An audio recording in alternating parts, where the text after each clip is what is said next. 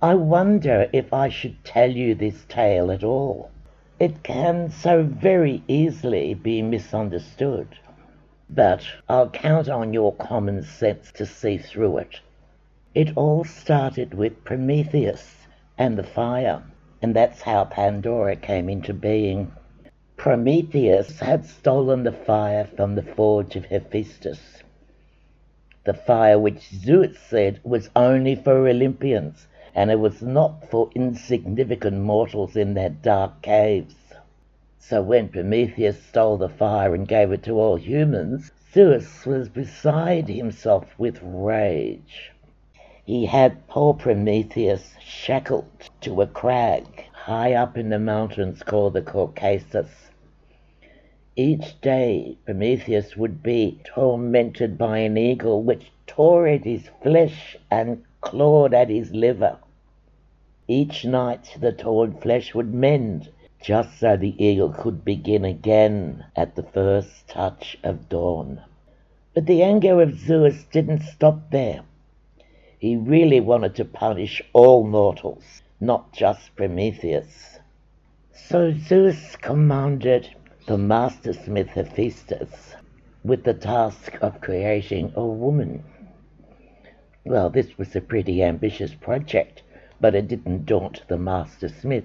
So he worked in his forge until he had created a masterpiece, a living, breathing woman, lovely to behold with nothing to tell that she'd been created in a forge, except for her perfection.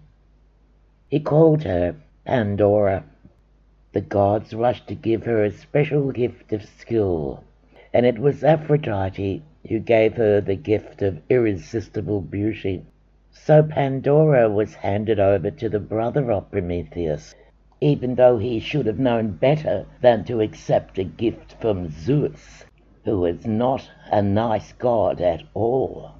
Pandora came with her dowry, a treasure chest, a glory box, with instructions never ever to open it.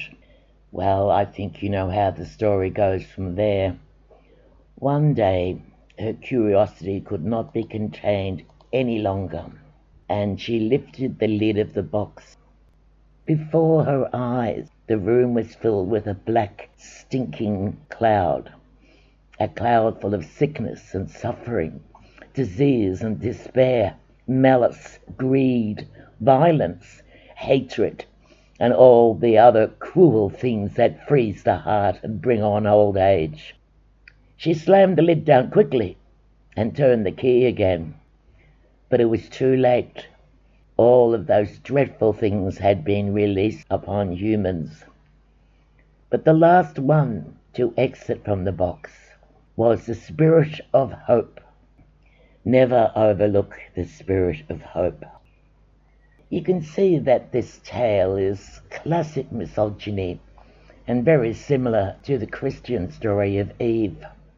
Basically says women are responsible for all the awful things in the world but I'm sure your common sense can see the truth. That story's just made up.